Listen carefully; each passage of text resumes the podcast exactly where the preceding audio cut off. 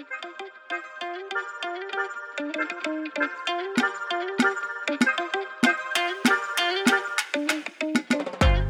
ยวันการบัญชีพอดแคสต์สาระดีๆ ในแวดวงเศรษฐกิจและการบัญชี เพื่อให้ธุรกิจของคุณสามารถปรับตัวให้ทันโลกอนาคต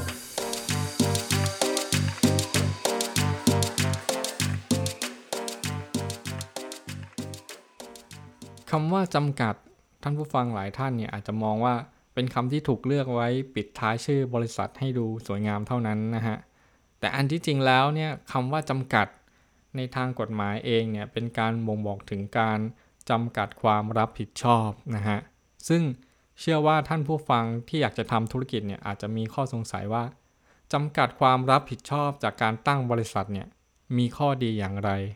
มีความเสี่ยงอะไรที่ต้องรับผิดชอบ วันนี้กับผมวิชิตพงษ์ชัยวันจะมาไขข้อข้องใจให้กับท่านผู้ฟังครับ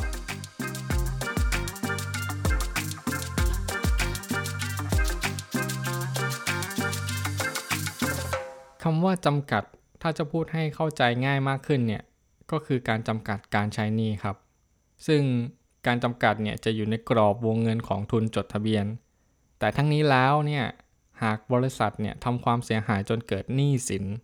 ในบรรดาเจ้าหนี้เองเนี่ยจะเรียกร้องโดยพิจารณาสินทรัพย์ของบริษัทก่อนอันดับแรกนะครับ ท่านผู้ฟัง หากไม่เพียงพอเนี่ยเจ้าหนี้สามารถเรียกร้องในกรอบวงเงินทุนจดทะเบียน บริษัทได้ตามลำดับนะฮะนอกจากนี้แล้วเนี่ยห้างหุ้นส่วนก็มีคำว่าจำกัดอยู่ปลายชื่ออีกด้วยนะฮะซึ่งจะมีลักษณะเช่นเดียวกันกับบริษัทตามที่กล่าวมาข้างต้น แต่จะแตกต่างคือในห้างหุ้นส่วนเนี่ยจะมีหุ้นส่วนอยู่ 2 ประเภทเนาะ ก็เป็นหุ้นส่วนที่จำกัดความรับผิดชอบ กับหุ้นส่วนที่ไม่จำกัดความรับผิดชอบนะครับท่านผู้ฟัง เมื่อมีการจดทะเบียนบริษัท ก็ถือว่าบริษัทเนี่ยมีตัวตนทางด้านกฎหมาย ในรูปแบบนิติบุคคลแล้วนะฮะซึ่งจะได้ผลประโยชน์ที่แตกต่างจากบุคคลธรรมดาที่ไม่ได้จดทะเบียนบริษัท นอกจากนี้เนี่ยยังเป็นเครื่องมือในการโอนความเสี่ยงบางอย่าง ออกจากบุคคลธรรมดาไปยังนิติบุคคล และสามารถเพิ่มโอกาสการลงทุนต่างๆ ตัวอย่างเช่นนายกรเนี่ยไม่สามารถกู้เงินมาทำธุรกิจได้เนื่องจากติดเครดิตบูโรนะฮะ ดังนั้นนายกจึงตัดสินใจจัดตั้งและจดทะเบียนบริษัท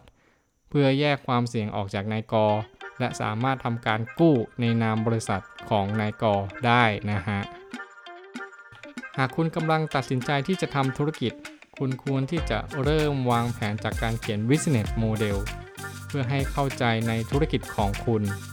รายรับรายจ่ายที่เกิดขึ้นจากการประกอบธุรกิจ คุณก็ต้องทราบนะฮะว่ามีอะไรบ้าง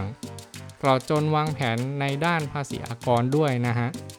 ดังนั้นการจดทะเบียนบริษัทจำกัดอาจจะเป็นคำตอบให้คุณที่จะช่วยในเรื่องของการบริหารจัดการความเสี่ยง